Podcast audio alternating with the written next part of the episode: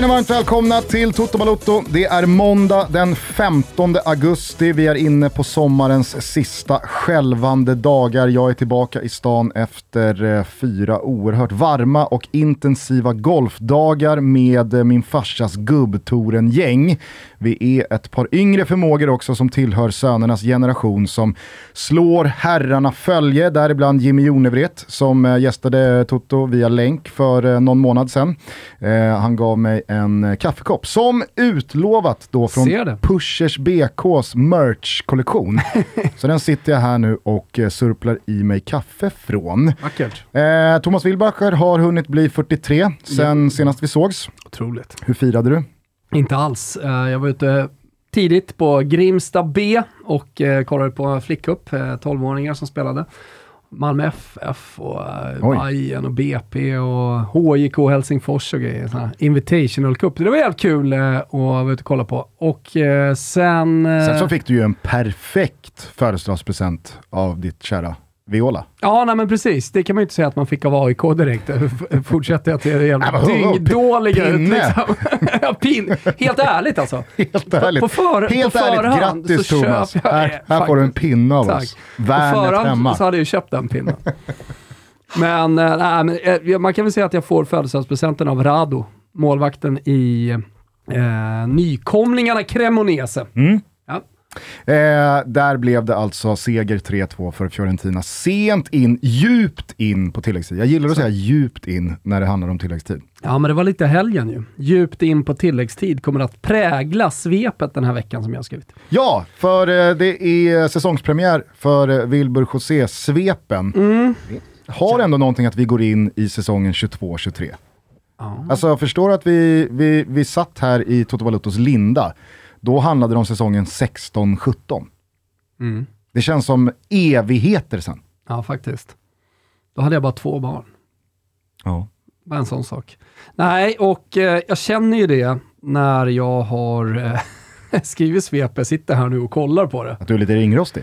Nej, det vet jag fan. Det får ju eh, som alltid lyssnarna eh, bedöma. Men däremot så ser jag ju att jag är väldigt lång. Ja men kul. Det, det är upp, alltså jag tror så här, att du har, precis som jag hade, en skev bild av att ingen uppskattar snacket kring Bayerns flickor 09. Ja. Visade det sig vara väldigt många som tycker att det är jätteintressant. Mm. Eh, så där fick ju jag liksom eh, göra lite avbön och sträcka upp händerna och säga att jaha, ah, okej. Okay. Jag trodde att eh, vi var fler i en unison ringhörna som var sluta prata flickor 09. Får jag bara fråga en sak i det där då? Mm. För jag vet ju att du är ju kanske bäst i Sverige, kanske bäst i världen på att veta när någonting liksom har sitt slut. Ett mm. skämt eh, till exempel. Ja. Alltså, kvalvaka, det var ju över. Förmodligen 20 minuter innan matchen var slut så hade kvalvaka dött. 20 minuter in i kvalvaka var kvalvaka över. Exakt, och det hade definitivt inte en till vända i sig uppe i Luleå. Nej. Men eh, sen har ju du, du är ofta tidigt på det där. Att, eh, kanske inte så mycket ute på Twitter, för att det kan ju kränka folk. Ja, så är det. Och, och där får man passa sig lite grann. Men däremot i våra WhatsApp-grupper så, så är du väldigt tydlig och tidig med att eh, stänga ner saker. Det här har gjort sitt nu. Ja, nu går vi vidare. Så när jag säger, alltså, tar vi ungdomstotto till en egen podd, då, då säger du att nej, bara för att fyra pers skrev att de uppskattade Flickor 09-surret eh, så ska du nog inte gå dit. Ja, nej, men jag, jag, skulle bara säga det innan jag då syr ihop min, min take här. Eh, det var ju kul efter att du och jag då gemensamt sågade den här styggelsen som väldigt många eh, fotbollsjournalister, contentmänniskor i den här branschen håller på med när man bäsar sig själva och eh, sina liksom, produktioner man är en del av. Som något slags grepp att kolla hur ödmjuk jag är. Mm. När man egentligen tycker att det här är skarpa 4 plus. Mm. Och att man liksom har dragit handen genom håret, tittat sig själv i spegeln och blinkat med ena ögat. Där satt den i krysset idag igen. Men själva pushen på Twitter och sociala medier är och nej, nu har man begått podd igen med tveksamt resultat. Lyssna på mig när jag sitter och felsurrar i en timme och sju minuter. Mm. Nu har ju då väldigt många alltså, lyssnare har börjat tagga in mig i sådana här så. typer av då liksom eh, ja, men i olika typer av uh, pushmeddelanden om att nu finns det ett nytt avsnitt ute av den här podden. Eller, eller en krönika. Eller den här krönikan eller vad det nu Så att, uh, det, det, det, Nu har jag känns... sluntit på tangenterna. Exakt. det, ja, men det känns skönt att jag, jag, jag har på känn här att uh, vi i Toto Balutto med våra underbara lyssnare tillsammans kommer lägga en stor, tung, jobbig, blöt filt över de här företrädelsevis herrarna som håller på så här. Det jag skulle säga då var i alla fall bara att jag hade gjort en liten missbedömning om att eh, alltså ingen uppskattar snacket om Flickor 09. Jag tror att du har gjort en missbedömning kring just längden på svep. Många ja. gillar långa svep. Ja. Framförallt dina svep tror jag. Ja, det kanske är så. Eh, hur som helst eh, så har jag suttit här på morgonen och eh, tänkt igenom helgen och sammanfattat det på mitt sätt, på det här sättet. Bakom mig har jag Medelhavet som slår in på den kritvita stranden på södra Sardinien. Där uppe står också två stycken iskalla Heineken 00 som vi ska njuta av efter att vi har spelat in eh, detta. Och jag tänker att vi befinner oss ändå bara i augusti, det är många semestrar som eh, kanske håller på att ta slut och det är skolstarter och så vidare och så vidare. Det är det nya året om man ska vara lite modern. Men det är mycket härligt att njuta av och eh, en Heineken 00 kan man faktiskt njuta av, inte bara under sommaren utan genom hela året. Många som har fått upp eh, ögonen under eh, dam-EM för just Heinekens alkoholfria smarriga öl. Eh, fortsätt drick den, gör som jag och fortsätt ha en fantastisk augusti. Finalmente, splendido, ecco chiqua. Svepet tar avstamp i den danteska stöven som jag tänker, i alla fall i mitt huvud, fick en drömstart på säsongen i helgen. Jämna matcher, dramatiska avslutningar, syndabockar, de ack så underskattade syndabockarna Gugge, och sena avgöranden. Sen är det tidigt för att vara i Italien dyngtidigt, så vi drar inga stora slutsatser, men myser genom helgens Serie A-resultat. Det drog alltså igång i lördags kväll när den italienska solen fortfarande slog, man säger ju så där nere, Il Sole Picchia, och nog nitade den en och annan spelare både i Milano och i Lecce och lite här och där. De rödsvarta regerande mästarna fick hur som helst en mardrömsstart mot Udinese, som klev in i sin 27 raka Serie A-säsong under ägaren Pozzo. Men Milan är inte mästare för ingenting. 0-1 blev 2-1 som blev 2-2 i halvtid. Sen fyllde man bröstet med mästarluft och gjorde vad man egentligen bara hade förväntat sig av Pioli Paulis gäng. Pang bom! En roterad elva med Ante Rebic som hjälte vann och fick en på det hela taget ganska perfekt start. Det höll på att gå åt pipsvängen för statskonkurrenten lite senare på ett knökat Via del Mare i Salento. 1-1 stod sig länge. Sportchef Corvinos mannar stred i hettan, de krigade och de skulle bara ha en pinne i Serie A-comebacken, men Denzel Dumfries kom in, gjorde kaos och vräkte in segermålet för Inter med matchens sista bollberöring. Djupt in på tilläggstid. Djupt in på tilläggstid. Känslan är att jag skulle kunna svepa på här nu i en dryg halvtimme med detaljer från Torinos seger över Berlusconis Monza. En seger som kom efter en stökig sommar präglad av bråk, supporterkritik och ovisshet. La Partita del X med Mihailovic mot sitt Lazio, Immobiles segermål i en match som såg hela tio gula och två röda. Atalantas kraftseger, nya, pigga, framåtlutade Roma, som liksom är motsatsen till det vi har sett av Mourinho i England och deras seger på Areki, som för övrigt helt ärligt måste vara det mest sydamerikanska vi har här i Europa. Nej, men ni hör ju, är ni med? Man kan ju fortsätta i en halv oändlighet. Det är så vackert med Serie A igen och det liksom bubblar under skinnet. Det pirrar ner i skrut och man mår. Man mår och känner att äntligen, äntligen är sommaren över. Äntligen går vi mot höst. Äntligen skrek jag när Rado, ni minns, Inter Bologna och så vidare. Ja, den Rado kastade sig in i målet nedanför Kurva Fiesole med kropp, hit och boll och allt. Allt flög in och mina grabbar en halv evighet därifrån på Fiesoles nedre räcke fick segerjubla. Nu är vi igång hörni och jag kan redan efter en haltande första omgång lova en otrolig säsong. Så fint. Och på tal om en stundande fin säsong. Herregud. Nu jävla åker vi i England, Gugge! Vad var det nu du skrev? Det klassiska ogenomtänkta. Jag tar bara tag i handen och låser movet. Nej men hur jävla fint är det inte när en låsningsbenägen tysk tuppar upp sig mot en kokande syditalienare med siciliansk slips som enda tanke i pannloben. Den där efter matchen-hälsningen kunde inte sluta på något annat sätt än panna mot panna. 90 plus 6, 2-2. Det drogs i hår, skreks på domare och giddrades. Och det var liksom så jävla viktigt för Spurs att få in den där bollen. Och det var så jävla tungt att släppa in den för Torshäll. Men som man satt och mös som neutral. Nu är det lördag i Karlstad, kunde man nästan höra Åker Unger gorma. Någon... Åker Unger. Sa jag det också?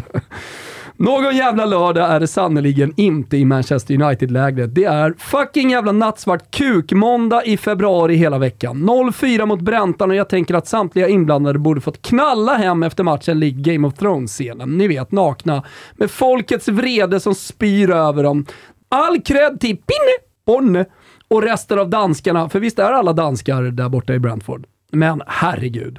De kanske borde, ja, de kanske borde duscha uppe i Manchester. Nåja.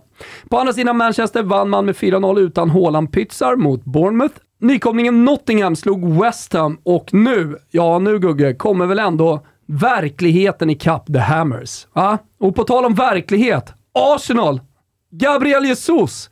Fan, är det här Ronaldo den gamla eller vad är det som händer? 2 plus 2, Arsenal flyger. Så här bra har de inte sett ut sen Wengers prime och jag ser fram emot att ha dem i den absoluta toppstriden under hela säsongen. Det känns även som neutral. Jävligt kul faktiskt. Annars i England var det Up the Villa 2-0-0, Wolves, eh, Fulham och Brighton, Newcastle. Och så löste Leeds och Southampton ett kryss som inte gör någon illa. Ja, jag känner att vi är väldigt långa så det får bli rappt från resten av Europa. Alexander Isak blev mållös, men segrar i La Liga-premiären. Barcelona fick bara 0-0 hemma mot Vallecano, trots Lewandowski registrerad. Och Real Madrid vände och segrade lite krampaktigt mot Almeria. Dock pole position efter första omgången och ni vet alla att det är lite som att vinna första bollen i ett set i tennis. Vi noterar även från Spanien att Villarreal ser kanonfina ut och att Sevilla förlorade och vi nog kommer få se dem vara lite krampaktiga den här sessen. Gattuso då? Joho då, han vann på Mestalla med sitt Valencia och visst hämtar han även hem det första gula kortet, långt ifrån det sista. I Tyskland ser Bayern slakt bra ut och alla, ja precis alla pratar om Musiala. Han är inte bara the next big thing, han är the thing. Där är det bara att luta sig tillbaka och njuta av showen. Va? Lite som eh, med i Rotenhosen. Ny seger och tätkänning. Nordi Haues Fau. Avslutningsvis har nog många redan sett det, men annars informerar jag hur som helst. Mbappé. Dålig attityd, vidriga signaler som skickas eh, mot resten av truppen och så här tidigt på säsongen. Detta också efter det där overkliga kontraktet. Jag känner att jag snart måste börja hata honom. Och då är det ju tur att världens bästa fotbollsspelare Neymar finns och gör PSG-matcherna till en ren njutning. En Toto Ballon-lista kvar innan själva priset delas ut. Vi klättrar till toppen av subjektivitetstrappan. Äh, men finns det möjlighet? Kom så då Neymar! Kom så! Allt är möjligt! Gud vad härligt och långt och matigt och eh, liksom nedslagsäggande. Mm. Här vill man göra många nedslag. Ja, jag skulle bara vilja reda ut en grej. Mm. För jag fattade inte den där eh, sifferraden du drog i samband med Up the Villa. Det var Up the Villa och 2 och 0-0 och Wolves och hej och uh, Nej, det kanske var lite rörigt om jag ska vara helt ärlig själv. Nej, men jag ville liksom bara avsluta med vad var det som hände i England. Up the Villa, de vann. Ja. Aston Villa vann. Ja. Noll, och så två stycken 0-0 matcher. Wolves, Fulham, ja. Brighton, Newcastle. Jag tänkte att du körde en sån här eh, resultatrad med segrar oavgjorda förluster. Nej. 2-0-0 på Villa. Nej, det var Villa liksom... började med att torska. Så det var så jag inte fick... Aha, nej, nej, nej. Just det, Villa, alltså, Wolves, Fulham, Istället för att säga att Aston Villa vann, så liksom up the Villa och sen så två stycken 0-0 matcher. Mm. Ja, det var lite rörigt. Noterade ja. du Mitrogols eh, straffmiss i slutet på den här matchen? Oh ja. Oh ja. Tvivlarna, Alexander Mitrovic. 1-2. För er som har hängt med oss på Twitter alltså. Eh, nej men eh, vi kan väl bara börja där du slutar då snabbt. För att eh, det, det, är ju ändå en snackis trots att liksom PSGs eh, två raka inledande, väldigt väntade segrar i Frankrike är vad det är. De har ju redan vunnit ligatiteln innan säsongen ens visslas igång. Sorry. Men Eh, som du nämner så har det ju eh, gått viralt, det klippet på killen Mbappé som i då en omställning, en kontring, eh, bryter ut vänster, vill ha bollen, får den inte och då bara liksom skiter i det. Han stannar upp, han vänder ryggen mot spelet, han slår ut med armarna, skakar på huvudet och visar ju med all önskvärd tydlighet att om inte jag får bollen, då är det jag som inte är med. Mm. Och det här slutar ju med att hade han, bara, hade han, bara fyllt på och i ett andra eh, skede av den här kontringen, då kan ju han dyka upp på bortre ytan, på bortre stolpen och bara raka in målet. Eh, och, och, det här var ju dessutom då en match där Mbappé då missar en straff, PSG får en till straff, Neymar tar bollen, killen Mbappé går fram till Neymar och säger ge mig bollen. Jag är första straffskytt. Neymar säger antagligen, nej men du fick din chans, du brände, mm. och bajta om. Alltså pappa är online. Pappa är singel, han är online, nu tänker jag göra mål. Neymar gör mål och det har ju 180 minuter in i den här säsongen redan, alltså det här är ju verkligen ingen överdrift, men alltså, det, det går ju att se för alla som vill titta på. Det har ju skurit sig mm. mellan då killen Mbappé och framförallt då eh, firma Messi-Neymar med Neymar i spetsen. Där finns Tung en... firma att gå upp emot. Där, Oavsett kontrakt. Där finns en ny tränare som du och jag gillar skarpt för vad han har uträttat hittills i sin karriär. Men Christophe Gattier, det är ingen Thomas Tuchel. Han har inte varit det är här... ingen Carlo Ancelotti, det är ingen Jürgen Klopp eller Pep Guardiola eller José Mourinho. Utan det här är ju en tränare som aldrig har ställts inför att tvingas ryta till mot de absolut bästa spelarna i världen. Men det kommer han behöva göra nu, eller så har han ju redan då visat att jag är inte chef på det här företaget. Det är tydligen en 23-åring. Mm. Nej men eh, Mbappé i den här matchen är ju den här jobbiga jävla polaren som tar med sig bandymålet från vändplan och går hem. Mm. Det, när, det, när, det passar, när, när inte han vill vara med längre? När inte han vill vara med längre, då, då ryker bollen. Så står alla andra polare där, men vad fan! Kom igen nu! Tony! Kom igen nu! kan, han kan mycket väl ha varit den polaren som tog med sig bandymålet. Ja, det är så jävla givmild och generös. Så det vägrar jag tro. Jo, men det, det, han, han kanske också har med sig det från sin barndom, att han var, han var sådär. Han gör rätt riktigt, för sig nu. Han gör rätt för sig nu. I vuxen ålder. Ja, jag har ju en polare som liksom också höll på sådär väldigt mycket när han var liten och, och, och idag eh, jobbar han liksom med, med, mental utveckling och sådana grejer. Okay. Så att det, det, och, och, hjälper väldigt många människor och det, är väldigt liksom, generöst på det sättet. Ja, men vi slår väl fast det då. Tony Bacci var ett riktigt as. Rövhålet som tog med sig Som barn och tonåring. Nu men, kompenserar han ja, men Håll med. Liksom, ma, ma, mycket har man ju sett på en fotbollsplan, mm. men, men, att, man, att man går hem och inte vill vara med längre. Nej, men det, här, det, alltså, det, det, har man ju faktiskt inte riktigt sett på den här nivån. Det här är bland det värsta man sett faktiskt. Faktiskt. Eh, och, och, och, det är ju en situation som givetvis är ohållbar. Mm. Jag tror dessutom att den är olöslig utan att någonting händer, alltså i form av att någon flyttar på sig. Och det ser jag heller inte ske. Mbappé ska ju givetvis ingenstans. Neymar, han ska ingenstans. Messi ska ingenstans. Eh, Gattier har precis kommit.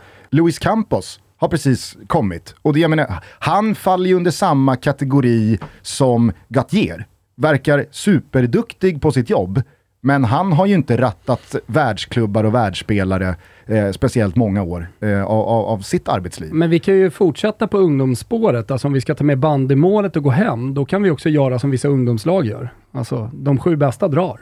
Och så får de andra vara, vara kvar. Jo men här kommer ju ingen dra. Ja men du vet, här kan det ingen dra. förut så här. Ja men Spångas 97 er vi, vi drar. Drog och spelade Ängby istället eller någonting. Jag tänker att hur många som än menar på att killen Mbappé kanske rent av redan är bättre än både Neymar och Messi. Han kanske framförallt är framtiden snarare än vad Neymar och Messi är. Men Neymar och Messi, de kommer ju aldrig gå med på Nej. att de är hierarkiskt underlägsna killen Mbappé. Nej, kommer inte hända. Nej, men det, således har vi ju en ohållbar situation. ja, exakt jag, jag, jag, jag, ser inte någon fredspipa rökas här. Alltså, förmodligen är, det ju det som kommer hända. Det är i alla fall favorit på att man kommer sätta sig ner. Och, eh, nu höll jag på att säga så här, men det, det är ändå vuxna, intelligenta människor. Mm. Det är det ju sannerligen inte. Men däremot så tror jag att med de här stora feta kontrakten så här tidigt på säsongen, att man måste röka fredspipa, i alla fall utåt. Eh, och jag menar, PSG kommer vinna väldigt många enkla matcher, precis som man gjorde igår. Och nästa gång så kan, i förrgår, eh, så, så kommer Mbappé svälja stoltheten och ändå spela vidare och springa till den där bortre stolpen. Gattier har ju annars ett drömläge här att rusa upp i evig respekt. Faktiskt. Bänka honom. Bänka honom. Bänka honom två matcher. Ja, då, här då, har han ju som du säger drömläge. Alltså, då, är det, då, är det mest, då är det världens mest likable tränare. Faktiskt. Vi har honom, eh, eller vi håller honom redan högt. Mm. Herregud så högt man skulle hålla honom om man gjorde så. Toto Balotto är som vanligt numera väldigt glada, stolta över att vara sponsrade av Circle K som idag vill rikta sig till alla er där ute med en elbil. Ni har väl laddat ner och börjat använda Circle K supersmidiga app Circle K Charge? Inte? Nej, men då är det hög tid att göra det va? I Charge-appen registrerar man nämligen ett konto och så kan man sen på ett oerhört enkelt och smidigt sätt se dels var närmsta laddplats finns, om den är ledig och sen när man är klar har betalningen skett helt digitalt. Circle K vill på alla sätt och vis göra livet enklare för dig med elbil och Circle K Charge-appen är naturligtvis ett steg i det ledet. Och till alla er som går i tankar att eh, skaffa en elbil eller kanske byta planhalva och gå över till elbil så finns det elbilar att hyra hos Circle K för att kunna testa på livet. Ja, det är väl härligt med elbil och uppleva hur smooth det är. Så ladda ner appen Circle K Charge, ta en liten fika eller en matpaus medan du laddar och känn hur enkelt Circle K gör det att ladda längs vägen. Vi säger stort tack till Circle K för att ni är med och möjliggör Toto Balotto. Men på tal om likeable då, vi förflyttar oss från eh, Frankrike och Paris till England och London. Eh, vilken liksom, team är du i Tuchel Conte? Alltså hur, upplevde, hur, hur, upplevde du liksom, eh, ja, gårdagens... Nej, men det första man gjorde, nu ringer mamma Gustav. Ja. ja. Hon är nog inte team eh, vare sig Conte eller Tuchel. Nej, hon, hon gillar inte när sånt här händer. Det blir lite obehagligt. Eh, HK då? Pappa? Oh. Den är ju alltid han, tyska ja, sidan. Ja, han alltså. gillar inte italienare. Nej, framförallt inte Conte-typen. Uh, så att, uh, nej, så här, jag är teamsituationen. Jag tycker att det är underbart att det händer redan i den andra omgången. Vi visste att det var toppmöte, men det har vi också pratat om i Toto genom åren sedan 16-17, att ibland kan de här toppmötena nästan bli lite så här vänskapsmöten.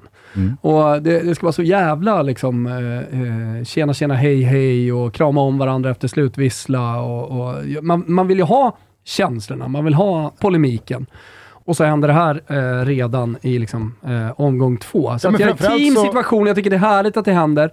Jag tycker och, att det är underbart bara... eh, ja, men så här, hur den här situationen byggs upp med ja. lillkurret innan Exakt. också. Jag ville då bara fylla på det du säger, att man vill ju känna att den här rivaliteten som supportrarna känner på riktigt också matchas av de aktiva på planen. Exakt. Och det är ju det som har, framförallt i Premier League de senaste tio åren, urvattnats för varje säsong som har gått. Mm. Det var ju något Manchester-derby här för några år sedan, ett och ett halvt, två år sedan.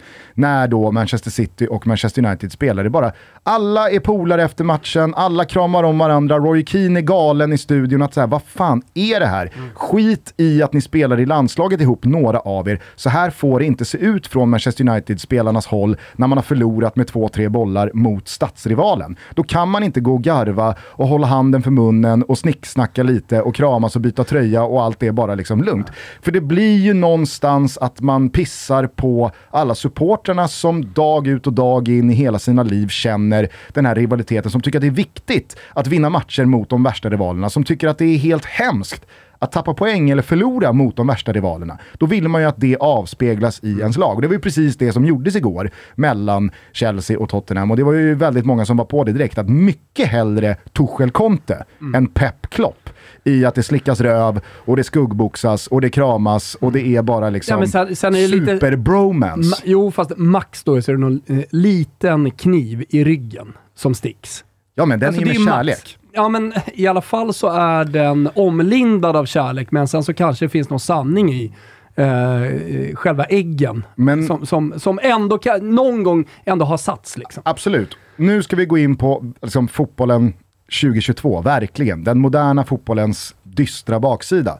Därför skulle jag vilja fråga dig, för jag tror att du kan eventuellt ha missat det här, men har du sett vad Konta har lagt ut på sin Instagram?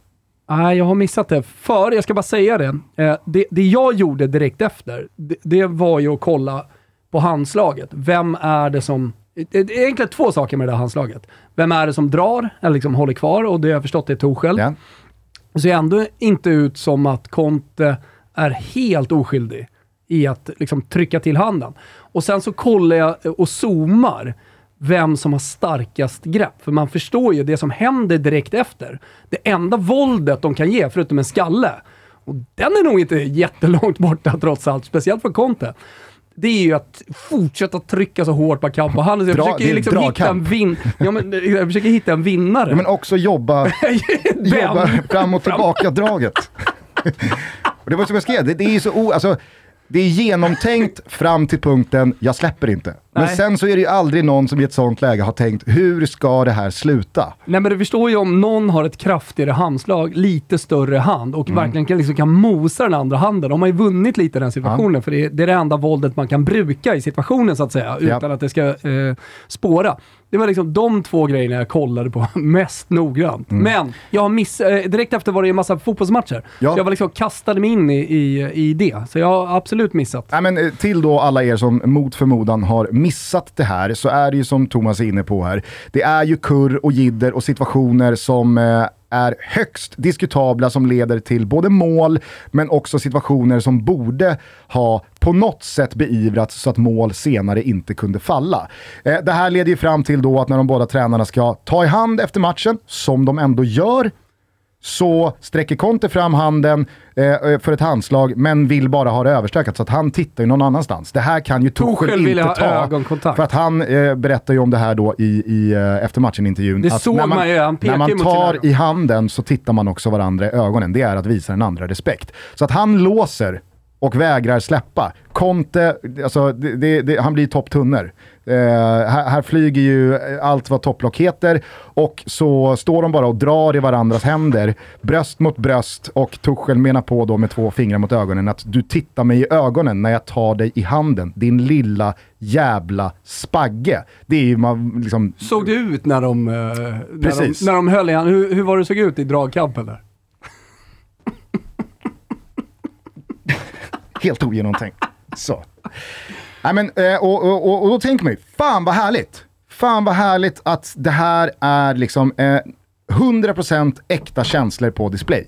Och då vill jag bara fråga dig hur du spontant reagerar på att Antonio Conte, alltså Antonio Conte, lägger upp på Instagram, på sina stories. Alltså det är så här, bear in mind, det är Antonio Conte vi pratar om. Det är inte en 22-årig fotbollsspelare. Mm.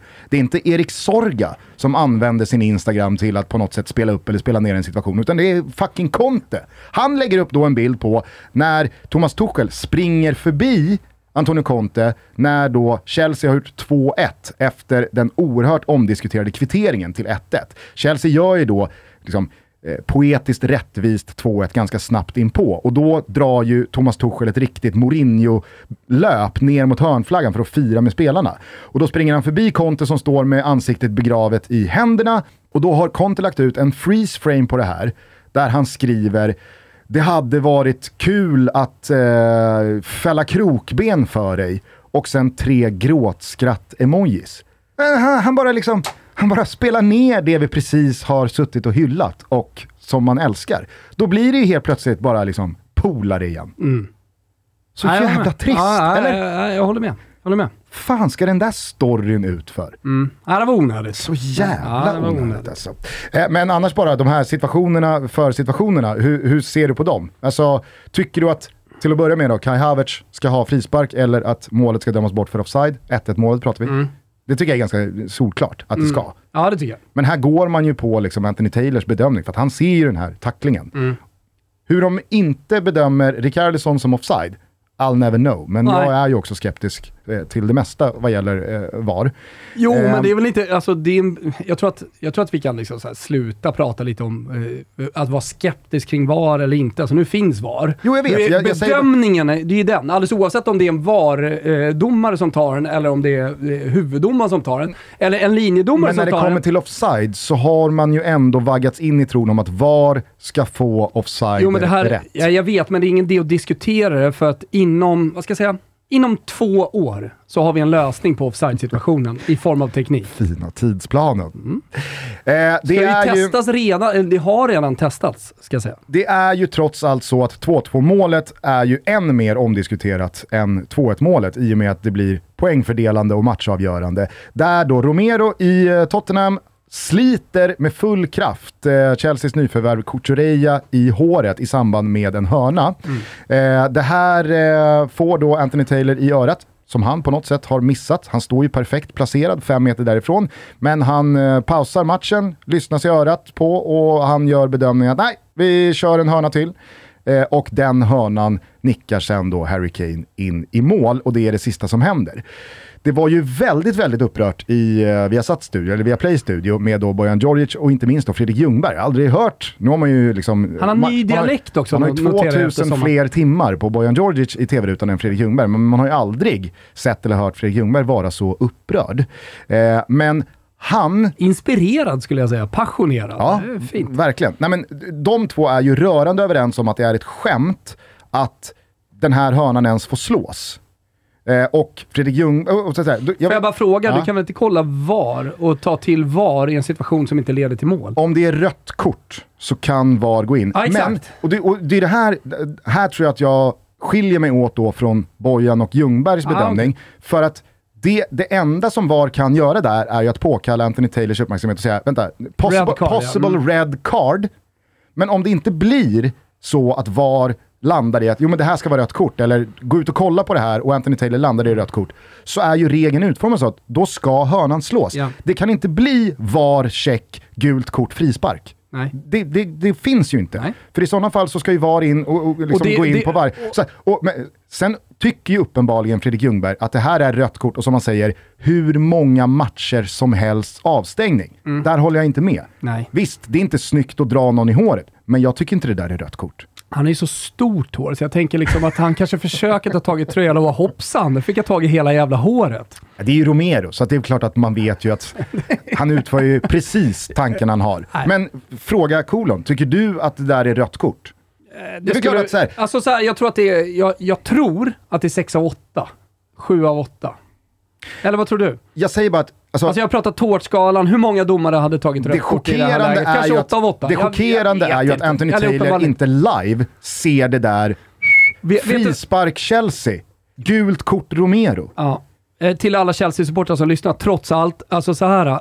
Mi, mitt problem, eller där jag hamnar i eh, eh, tveksamheter, det är för att man så sällan ser någon dra någon i håret. Ja. Och, och, Så hade det varit en sportloska så hade det inte varit några tveksamheter. Hade det varit eh, en skalle så hade det inte varit några tveksamheter. Jag hade ju bettet från eh, Luis Suarez, eller betten. Också någonting man inte riktigt hade sett i fotbollen. Nej. Hårdragning, mm, det är något nytt. Ja, man ser det ju verkligen inte speciellt ofta, men jag vet inte, jag, jag, jag, hur jag än vrider och vänder på situationen så kan jag inte landa i att det ska vara rött kort. Att VAR ska säga, rött- han ska ut! Finns Han har dragit en spelare i håret i, på en hörna. Finns eh, hårdragning i regelboken som ord? Säkert, någonstans. Ja, men, eh, jag tror inte det finns. Nej, kanske inte. Nej, och då Men- är det våldet ja. som ska, som ska Men jag, eh, jag, bedömas men i jag det här tycker fallet. att väldigt många Och då kan ju missar du och det. jag här och nu, tänker jag Gusten, då kan ju du och jag här och nu bestämma om eh, hårdragning ska vara som en spottloska, som ett bett, eller som två stycken sträckta dobbar, det vill säga rött kort. Eller om du och jag helt enkelt ska bestämma här nu, om det inte finns i regelboken, om det ska vara gult. Det är mycket grövre än att dra någon, till exempel då, låsa ett handslag, dra fram och tillbaks. Eller liksom, det, det, det kan ju finnas lite mer nacksvingsliknande dueller. Nacksving, gult kort. Ja, ja men här, i samband med hörner. Men alltså, det är ju grövre än att dra i andra kroppsdelar, framförallt dra i tröjan, precis som Bojan Djordjic var inne på. Men det är ju inte lika grovt, tycker jag, som eh, spottloska, bett, Okej, så vad skalle. sätter vi då framöver här nu, när det kommer börja dras i håret, eller om det dras, det kommer, nu, ska alla dra varandra i håret. Om man drar i håret, vad är det? Är det gult eller är det rött? Skit i regelboken, bestäm du. Det är gult. Okej. Men då måste ju, eftersom vi alla vet hur VAR är utformade, domaren ta det. För att annars så måste vi göra om VARs bedömning. Och ska VAR gå in och börja plocka gula kort, Nej. i förlängningen börja plocka frisparkar, Men det ska de då inte är vi illa ute. Nej, nej, men det Jag ska de inte och det kommer nej, de och vi inte är ju överens här, för det är det väldigt många glömmer här. Jag är ju den, alltså, ja, Chelsea skulle haft frispark, Romero skulle haft gult kort. Jag tycker jättesynd om Chelsea som förlorar två poäng på det här beslutet. Men ser man till hur regeln är utformad så kan inte det bli frispark Chelsea och gult kort. För det måste bli rött kort Romero. Det är den enda, det är den enda möjligheten. Mm. Och det tycker inte Och- och du det att det tycker ska vara. att det du ska tycker vara. att- För att du tycker att hårdragning är gult kort. Ja, Ja. exakt så. Om Men- någon hittar någon text i en eh, domarregelbord får vi vända oss som alla gör nu för tiden till Jonas Erikssons Instagram eh, och se om han kanske har skrivit någonting om det här. Men om det inte är så att det finns en text som eh, beskriver hårdragning och berättar tydligt hur domaren ska agera efter hårdragning, då bestämmer vi här och nu att det är gult kort. Men återigen då, jag tycker verkligen synd om Chelsea för att helvete vad bra de var. Helvete vad de förtjänade att vinna den där matchen. Eh, vi, liksom väldigt många andra, var ju väldigt uppåt på Spurs eh, efter deras premiär. Vi var lite mer skeptiska till Chelsea efter deras premiär. Du lämnade garanti på att Spurs inte skulle torska på Stamford Bridge. Satt ju Enkelt. som berget. Sa jag inte att de Ehm, skulle vinna i och för sig? Men var det inte också ganska tydligt under den här matchen att Chelsea saknar den Lukaku som de trodde att de värvade. Den Timo Werner som de trodde att de värvade. För nu har Timo Werner lämnat, nu har Lukaku lämnat. Kvar har man Kai Havertz, Raheem Sterling, där finns Mason Mount. Men jag ser inte att de spelarna över en hel säsong tillräckligt många gånger dödar matcher. För det är det Chelsea, alltså Chelsea slarvar ju bort en klar seger här. Slarva bort och jag tror Chelsea-supportrarna eh, också tycker att de blev bortdömda. Självklart, men du fattar vad jag menar. Ja, de kan Chel- också lösa detta själv, det ska, trots De ska leda med tre domarna. mål Mm. eh, efter 75 minuter om man bara gör mål på chanserna Köper man det. ska göra mål på. Absolut. Och det är det, jag, för att jag, jag, jag, alltså, stor jävla eloge till Thomas Tuchel hur han har liksom satt upp det här laget. Mm. Den fotboll de spelar. Alltså, det är ett passningsspel som är overkligt bra Är det stundtals. Det känns mer systematiskt Okej, ja, men det köper jag. Inarbetat. Det köper jag. Det köper än att det är liksom fri, frirulle. Exakt. Så här, gör vad ni vill för att ni har sån jävla telepati. Messi, Neymar. Mm, det är ingen systematik där. Nej, nej. Det är bara telepati. Och spelförståelse. Men har du en anfallare eller har du anfallare längst fram som behöver fyra lägen för att göra ett mål, då kommer du tappa poäng här. Då kommer, och, och, och så här, de som, jag såg att Bengan Sonnert var ute att liksom så här, Förstår ni nu vad jag menar med att det är helt sjukt att eh, Chelsea undervärderades jämfört med Spurs inför säsongen? Att folk pratar topp 4 Spurs och att Chelsea ska vara utanför. Jag, jag, jag, jag ser ju också klasskillnaden rent spelmässigt. Men, Det är en match. Alltså, Absolut. Det, det Bengasonet måste ta in, det är att det är 36 omgångar kvar och att Spurs också kan se annorlunda ut. Och Chelsea gjorde den premiären som man gjorde. Ja, absolut. Och jag menar bara att skillnaden är ju också, det ska man komma ihåg, över är ju inte den 38 här omgångar, matchen. är att Spurs sitter på spelare som Harry Kane och Heung-Min Son, i viss mån också Dejan Kulusevski, som lite ur ingenting kan göra de där två målen. Och så har Spurs sitta de där två, eh, två målen som kommer ge- generera tre poäng. Medan Chelsea, tror jag, fler gånger den här säsongen kommer se ut så här. Vara så uppenbart mycket Men- bättre än sina motståndare. Men när domaren blåser av sig, så här, hur fan spelas den här matchen Ja, men jag hade en diskussion med, eh, också på tal om då, eh, spelprofiler, David Neves, vår goda eh, gemensamma vän, kring Manchester City för typ tre år sedan. Efter att de hade, hade de kryssat eller förlorat mot Liverpool och de hade varit vansinnigt bra. Kommer du ihåg den matchen? Eh, och eh, jag liksom drog någon slags poäng på det, medan han menade på att men kolla hur jävla mycket bättre City ser ut i den här matchen. Men det är inte det alltid i slutändan, ganska sällan faktiskt, som bestämmer vem som kommer eh, ett eller två eller trea i en tabell. Nej. Och eh, med, med Pep Guardiola, i det fallet så drog jag liksom vårkortet. Att eh, ja, men där brukar han gå ner sig lite i mars-april och det kan man förlora titlar på också. Man måste ta in liksom alla de här 38 omgångarna. Och det, det enda då jag skulle vilja säga till Bengan Sonnet, eller till den team Sonnet liksom, i det här läget är att ja, men Tuchel kan se jättebra ut i omgång två mot Chelsea. Men, eh, Eh, jag- mot Spurs. Eh, mot Spurs menar jag såklart. Eh, men men det är 36 omgångar kvar och vi måste ta in liksom, allting, hela den här säsongen i beaktning när vi ska kolla på oddset och inför den här säsongen. Hörni, glöm inte bort, det är måndag visserligen, men för att pigga upp vardagen så börjar man dagen såklart med en iskall Celsius. Jag rekommenderar alltid citron lime och hallon acai och så vidare. Glöm inte bort den söta, härliga crispy pear. Det är varmt fortfarande. Vi måste läska oss. Vi måste pigga upp oss själva och jag vet att det är väldigt många som har gått till jobbet idag och tycker att det är lite tungt. Det är en lyxstund att knäppa upp den där Celsiusburken och eh, ja, men ta er fem minuter och njut verkligen och känn hur den omfamnar varenda cell i kroppen. Och testa, för ni som inte har gjort det, Crispy Pear. Den är god, den är söt. Jag tänker att den är perfekt när eh, vardagen kallar och eh, man är tillbaka på jobbet. Celsius, en del av en eh, aktiv, hälsosam livsstil och väldigt, väldigt gott och uppiggande. Vi säger stort tack för att ni alltid är med oss i Toto Balotto. Eh, kort bara innan vi lämnar England och Premier League. Eh, Brentford, Manchester United 4-0. Det krävdes eh, inte 90 minuter för det sanslösa resultatet utan typ 34 minuter. Eh, vad, va, va, va tog du in insatsen och kanske framförallt då resultatet med för känslor och tankar? Nej, men jag kollade på den startalvan som Manchester United hade och det var ju några som liksom hade vänt lite inför den här matchen och började liksom tro lite på Manchester United ändå. På en reaktion efter eh, den där första matchen. Och det, var det någonting jag ville se för att eh, ändå ha något slags hopp för Manchester United den här säsongen så var det en prestation. En rea och eh, reaktion på första eh, premiären. Och jag trodde verkligen att man skulle få se det. Så kanske det skulle bli krysser, att de skulle förlora.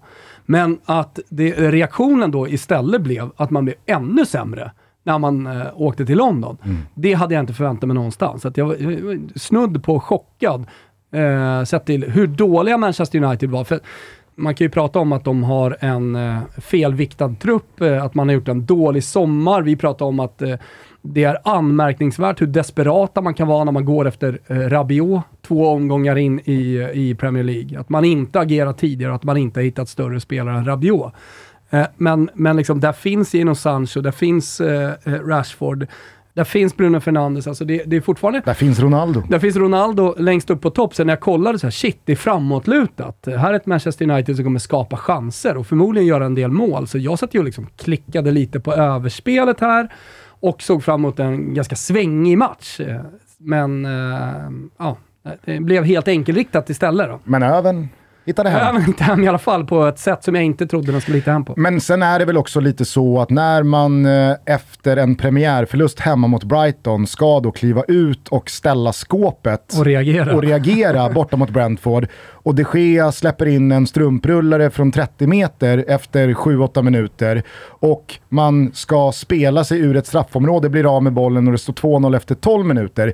Då blir det väl också en paralyserande effekt på hela laget som kanske inte säger så mycket om att ja, det är så här dåliga Manchester United är, utan det är ju bara en match som går helt åt helvete. Och när det rinner på till både 3 och 4, ytterligare 15 minuter senare, då finns det ju heller ingen som tror på att nu går vi in och, och, och kraftsamlar i, i, i halvtid här och löser eh, en, en kvittering i andra halvlek. Utan där blir det ju lite, det är bara vaska det här.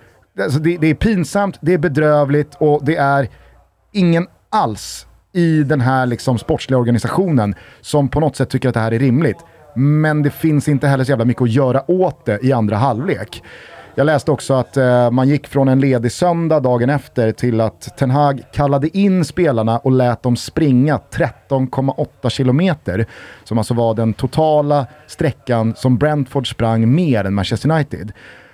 Och det var inget move som imponerade på mig. Nej, det alltså, är det sannerligen inte. Att, att börja liksom köra strafflöp efter omgång två. Jo, stressat. Stressat ja, av Ten Hag. Dessutom eh, symboliskt strafflöp. Att eh, hitta då den sträckan från statistiken. Exakt. Det, det, det, är populist, nästan, populistiskt, populistiskt stressat. Och, och, nästan lite patetiskt. Ja, det, det känns lite som Nottinghams hörnvariant. Mm. Att det är så här, så där kanske man håller på i, i, i division 2. Exakt. Eller i League 2. Jävla surr från Tatarstan. Ja, det får man fan säga. De är väl lyriska efter en pinne mot Värnamo. det, det är dubbla, high, dubbla high fives och det fan, fan vad det kramas om och dunkas rygg och såja! En stor hög här med Hoffman. Europa-avancemang. Prutten och, och Kvigol. Europa-avancemang och en pinne mot Värnet. Det är klart att det är den bästa veckan på året. Ja. Eh, nej, så att jag, jag, jag blev faktiskt lite eh, brydd här. Eh, ännu mer än vad jag redan var sett till hur det såg ut mot Brighton, matchen, förlusten, resultatet mot Brentford, men också då alla de här transfer targets som vi redan pratat om. Det har varit Arnautovic och Rabiot, och nu snackas det Raúl de Tomas och det är Jamie Vardy och ja, men man känner bara... Desperation. Oh, herregud alltså. Eh, men vi stänger England, vi stänger Premier League. Eh, jävla sprakande premiärhelg i Italien. Var, alltså, nu fick vi ju med oss ganska mycket från ditt svep, men vad tyckte du verkligen stack ut? Nej, men sena avgör det sena avgörandet, eh, för att börja med det då, eh, för Inters del, eh, hur viktigt det uppenbarligen var för, eh, för laget. jag vet inte om du såg stillbilderna när de samlades i just en stor segerhög efter det målet. Ja, det, det, var, det var, vad, det vad säger man, TV-pucken. Kommer du ihåg de här klassisk... tavlorna som fanns när man var små? Eh, någon känd svensk tecknare som, som har ritat eh, och så kan man liksom sitta och kolla på den eh, i två timmar. Det ja. händer grejer överallt. Vet du vilka jag menar? Ja, ja jag vet. Finns eh, från något cykellopp uppe i Alperna, ja. det finns eh, och det är någon som får något spjut i röven. Och så är det liksom, ja, precis, det är rörigt på läktaren. Så var den högen. Alltså, man, hittar någonting, man hittar någonting på himlen till slut. Exakt, våren av eh, Botticelli på Leo Fizzi i Florens. Eh, den ska, man, den ska man kolla på i fyra timmar. Det här var också ett sånt mästerverk. Man kan sitta och kolla på den där högen i timmar. Någon som ligger liksom längst underst och håller på att dör. Och, mm. Ja, det, det är liksom... Eh, stor, stort segerjubel och jag tänker också att det är första omgången och det är bortamatch mot Viadel, det är bortamatch mot Lecce på Viadelmare. Och så ser man liksom de här glädjescenerna. Samma sak på Flo, i Florens, eh, på Artemio Franki, när, när, Fiorentina får det där målet av Rado. Liksom, det, det, det, är så mycket glädje, så mycket passion i den här första omgången. Ibland kan det ju vara lite trött ju.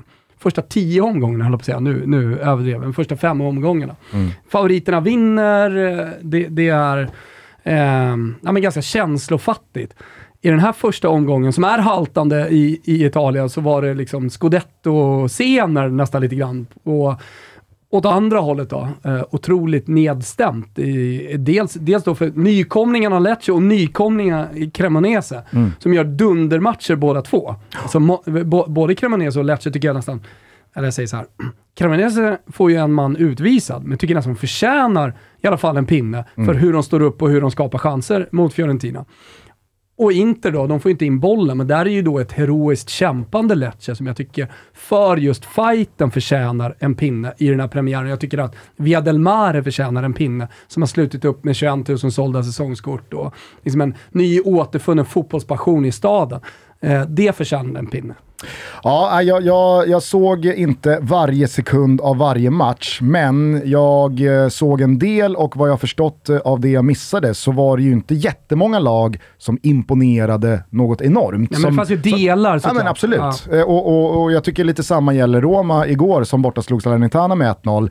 Det var en premiär och ett nytt Roma där väldigt mycket lovade ganska mycket det var inte på plats än, men man kunde, man kunde se tendenser och det fanns perioder av matchen som var väldigt, väldigt eh, äggande och spännande. Eh, och, och, som gjorde en liksom peppad på vad som komma skall. Och att man med en sån känsla dessutom kan lämna Areki då med hållen nolla, tre poäng, ja men gott så. Ja, men för Romas del eh, så var det ju snarare frågan om det skulle bli 2 eller 3-0. Det är klart att en Sagnolo kan ha gjort hattrick eh, efter 35 minuter Absolut, så, men, så blir det 5-0 istället. Och det jag tar med mig från den matchen, alltså det enda jag tar med mig, det är inte resultatet, utan hur jävla bra Roma ser ut eh, framåt. Sen att eh, Dybala missar två, tre lägen som han normalt sett sätter, att eh, Sagnolo inte får in den där bollen heller alltså nu vart det tre poäng, men man kommer till de där chanserna och det är ju det framåtlutade som jag sa i svepet som jag tycker är intressanta här. Det, det, det, går inte att känna igen Mourinho i, i det här eh, Roma-laget. Och det, det, är, det, det är kul att se på Roma. Och det finns en enorm jävla genombrottskraft. Med Tammy Abraham som får underbetyg, och jag, jag, köper att han får det, men du ser ju samtidigt hur han springer ifrån sina motståndare mm. och hur han skapar lägen. Pellegrini har ju någon konstspark som han försöker få in, någon så här bakvänd bissa. Alltså det, det, det, är nära hela tiden och de, de tar sig dit. Så det, det, det med dem, eh, med, med, Milan som är mästare, att de släpper in ett mål efter fyra minuter, det betyder precis ingenting. Det är att de kommer tillbaka, att de gör mål i den 46 minuten, att, de upp, att Pioli uppenbarligen har haft ett bra snack i omklädningsrummet, att sen att man gör 4-2 och man är nära på att göra 5-2 och sådär också. Det tar jag med mig från, från den premiären. Det, som, det, det, det laget som jag egentligen som mest fram emot att se, det är Juventus som går in ikväll. Mm, Mm, precis. Hur, hur, eh, är det harmoni? Eh, ser de samspelta ut? Jag menar, Max Allegro har ändå varit där eh, under hela fjolårssäsongen, han har kvar stora delar av truppen. Den har trots allt spetsats. Eh, Vlahovic eh, ska, ska in i bilden igen här nu och går in som favorit till, till skytteligan. Det ska bli sjukt intressant att se. Och som en liten parentes och en disclaimer till att, ja men hur såg Inter ut, hur såg Milan ut, hur såg faktiskt Fiorentina ut? Så säger ju Vincenzo Italiano efter matchen att vi roterade för att den viktiga matchen är mot Twente på torsdag för att den ska in i konferensen. Milan var helt roterade också och eh, delvis också Inter. Så det, det, det, fanns ju sådana delar i den här premiären som man definitivt ska med, ta, ta med sig också. Skräckblandad förtjusning också ikväll. Inte, inte bara Juventus mot Sassuolo utan eh, Napoli kliver in också. Borta ja. mot Hellas Verona. Det blir ju spännande att se vart Spallettis eh, och De Laurentis eh, ljusblå ja, bort, egentligen står. Bortom surret om Napoli och vad de gör och vad de har värvat eller inte värvat framför allt och gjort sig av med så ska det bli så jävla fint att se Kvarsel på kanten. Vad sa du? Kvarskelia. Kvarskelia. Nej men eh, man, man sitter ju också lite minignuggar att eh, Kim stångar in en jävla hörna. För då vet man ju vilken målgest det blir. Då blir det ju Gangnam style. Det blir Gangnam style, wop, kanske wop, också wop. Bar Uber med uh, Carpe Diem på bröstet. Det vore nästan ännu roligare om han reducerar. Alltså säg att Hellas gör 3-0 på Napoli på en timme och sen så reducerar Napoli via Kim då till 3-1. Men han måste ändå köra Gangnam style som målgest. Har inte fingertopparna att så här, det är inte läge nu. Det är inte läge nu att rycka tröjan och köra Gangnam style. Men du vet vilka ord som eh, bara sjunger i skallen på mig inför den här premiären. Det är ju hans gamla italienska tränare från Turkiet-tiden som säger att det kommer nog bli en del kort. han, ja. han är tydligen jävligt hård. Ja, vi får väl se hur eh, det slutar i den första Serie A-omgången när det alltså är Hellas Verona mot Napoli och Juventus mot Sassuolo. Det vi i alla fall vet är att ni ser alla matcher från Serie A på Simor så har ni inte skaffat ett abonnemang där så gör det. Där kan man dessutom kolla på La Liga som innehöll eh, seger för Real Madrid sent igår kväll borta mot Almeria. Som du nämnde i svepet så vänder man ett underläge till seger. Men eh, där kan vi verkligen eh, inte prata om en eh, premiär som var liksom wow, mästarna är, är, är här och jävla vad maskineriet bara ångar på. Nej. Tyckte det var intressant också att höra Ancelotti efter matchen som då startade med Aurelion eh, Chouameni bredvid Kamavinga eh, på mittfältet. Men sa efteråt att jag var besviken på båda. Eh, å andra sidan, de är unga, den här tröjan väger tungt. Men det, det, det finns ändå någonting att Ancelotti är så rätt fram. Han är så mm. rak. Han är liksom så här, så är det, de var inte bra. Men den här tröjan väger tungt, det var premiär och de ville säkert mycket. Och, mm. alltså, så, här, så jävla befriande att det inte bara är vita längder och skydda ja, dem, utan skydda. det bara är liksom så här, nej jag, jag gillade det. Jag tror att det är enda vägen att gå om du ska spela i Real Madrid. Då, då, då måste du ta en del kritik, dels från tränaren, men sen så om han står och ljuger där och säger något helt annat i omklädningsrummet efter, det är inte Ancelotti. Alltså Don, Don, Don Carlo, han, han är tydlig och han är mm. ärlig. Och han tar nog också tillfället i akt att vara ärlig. För att i Real Madrid, de, alla klubbar tror jag i hela världen, eh, så är nog tröjan tyngst. Mm. Jag kan för att komma på någon, alltså ja, Bayern München, Juventus kanske. Det känns betydligt gemytligare i Barcelona om man är Gavi och Pedri. Mm. Det känns också som att drar du på dig Bayern Münchens tröja i en ligapremiär i Bundesliga, jag inte, jag, jag, exakt, jag tror inte du känner samma press för att du vet att du nio gånger av tio kommer det, göra vet första målet, kommer göra andra målet. Det är de här jävla servetterna som man vet kommer viftas med i 53 minuten mot Zaragoza. exakt. Det, det, Vad fan man, buar de åt oss? Man, ja, men man måste lära spelarna att de är det kommer komma. Då är det lika bra att man är tydlig. Är det busvisslingar jag hör när jag har bollen? Det är ändå 3-0. jag har gjort två kassar. Ja, ja. Missa en pass. Eh, de hade såklart eh, kunnat eh, få in något läge och, och vunnit den här matchen, men jag tycker inte Barcelona förtjänade eh, så mycket mer än en pinne mot Rayo. Eh, de är ju där och, och gör liksom det de ska, nämligen ligga lågt och eh, ja, försvara den poäng man har. Eh, således så blir det ju en premiär för det här nya Barca som skulle liksom på riktigt utmana Real Madrid om ligatiteln. Herregud, det har gått en match. Jag säger inte att eh, man ska omvärdera Barcelona, men de fick ju inte den starten som jag och många trodde att de skulle Nej. få. Alltså 3-4-0, Lewandowski igång direkt med två pytsar och ett Barcelona där man snarare kände att hur ska Xavi kunna välja Nej. bara 11 spelare? Ja, exakt. Vi, vi pratade ju om det med Pintorp för alla er som har hört vårt införavsnitt av La Liga där. Vilka kommer man registrera? Uh, jag såg sen efter vårt program att uh, Frankesi och en spelare till. Christensen va? Christensen kanske det var. Eh, har möjlighet att lämna för att det finns någon slags klausul om man inte lyckas registrera dem. Hur blev det till slut? Vilka är registrerade och inte registrerade? Vet vi det? Alltså, jag, jag tror att det är någon slags här, temporär registrering. Ah, okay. Så att det... Ja, men det är de här jävla palankas eller ja. eh, palankerna som... Eh, Pintorp snackar Man blir ju inte riktigt klok på dem än så länge. Så mm. vi får väl se vad som händer här när fönstret börjar lida ja. mot sitt slut. Ja. Eh, vi kan i alla fall konstatera att det inte var premiären Xavi och Barca ville ha. Eh, Real Sociedad, där var det som att trycka på play. Krampaktigt. Krampaktigt, 1-0. 1-0. Isak Sval. Sval. Inte, inte riktigt nära att göra mål heller. Vi är igång! Ja, Williot Svedberg kanske folk undrar över. Nej, han fick inte spela. Nej. Han satt på bänken däremot, så att han, han var med eh, och har fått känna på en premiär i La Liga i alla fall. Eh, och sen eh, från Serie A missade vi ju, eller Svanemar som fick frågan och skulle ha förberett sig. Jag hade ju givetvis kunnat rätta honom, men Emil Holm till exempel mm. är ju klar för spets. Jag också fick hoppa in i den här matchen. Mm. Såg några Toto-lyssnare som var på plats. Hade bra biljetter noterade jag för övrigt där, precis ovanför bänken. Bra. Fick komma in. Albin Ekdal hoppade in också för, för, för Spezia. Mm. Eh, inget inhopp för vår eh, svensk i Fölkeling. Vad heter han? Fölkeling? Ja, vad heter han? han heter väl precis det? Ja, i Lecce. Ja. Som eh, sprutar in mål i Romas eh, Primavera. Eh, klar för Lecce som sagt, eh, varvad av den store Corvino. Eh, ingen speltid mot Roma för hans del. Eh, tre matcher avslutar eh, den första La Liga-omgången ikväll. 19.30 så är det Getafe, som Pintorp menade på, eh, gjorde kanske sommarens bästa fönster av de spanska Roma. lagen. Ingen speltid för honom mot Inter den här gången. Tre matcher avslutar den eh, spanska La Liga-premiären. 19.30 eh, så är det Getafe mot Atletico Madrid. Getafe som Pintor menade på gjorde ett av sommarens allra bästa fönster och så Atletico Madrid då som vi inte tror på men som vi har lärt oss man aldrig kan räkna bort. Eh, blir det Mattias Kunjas säsong? Ja, Pintorp trodde i alla fall det. Vi får väl se vart de rödvitrandiga står. Är det någonting från den eh, svenska helgen som eh, ändå ska förtjäna lite speltid, eller eh, hur, hur tänker du? Nej, men alltså det jag tror blev lite en, eh, av en snackis igår när man satt där med multipla skärmar. Eh, det var ju ändå Kalmars comeback i matchen mot Djurgården.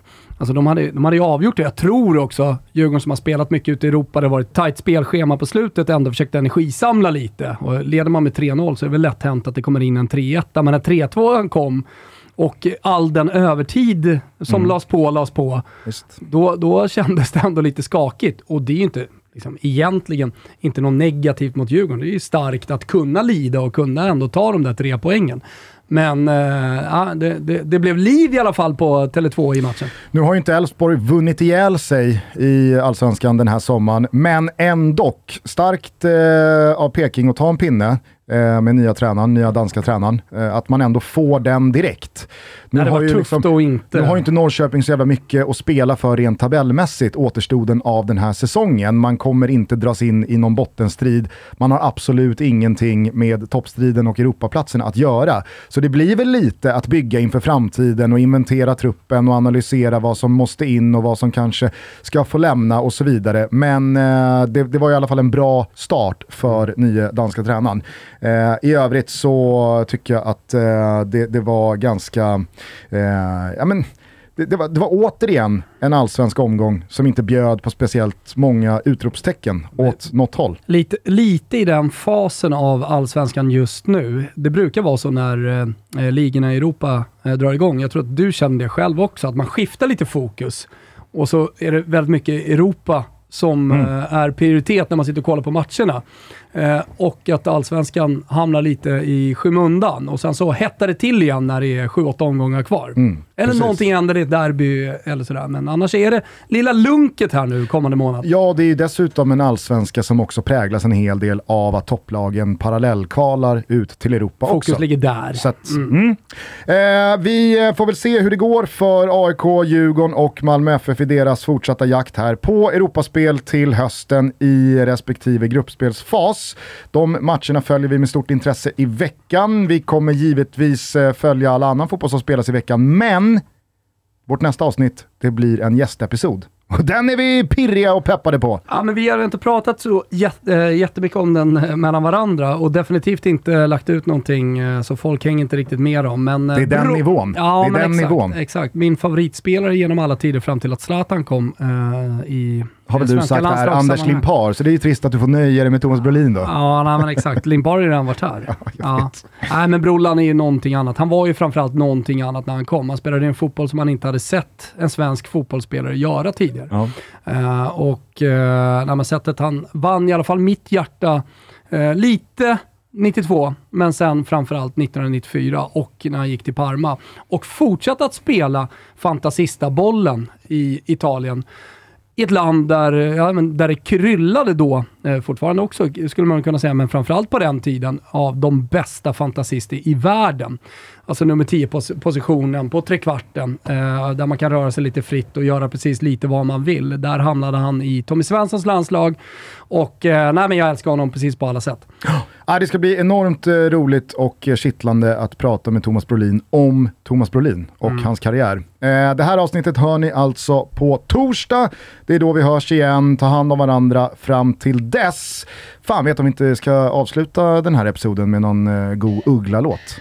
Är det så? Ja. Var det något speciellt du tänkte på? Nej, jag fick bara ett sms av vår gode vän Anton Elin i morse och sa är det inte dags att avsluta med en Uggla-låt i Toto? Ja. Det var länge sedan. Jag lyssnar på Anton. Kim får välja fritt. Ja, härligt. Bra, hörni, vi hörs snart igen. Ciao Tutti. Ciao, tutti.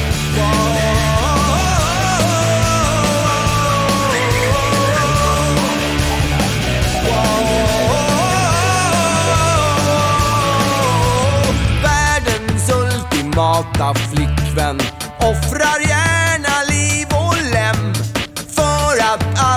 Var på pricken i vårt underbara hem. Tvättar, städar och diskar tills att rubbet skiner flott. Att du gör precis allt lika glatt ändrar inte nåt.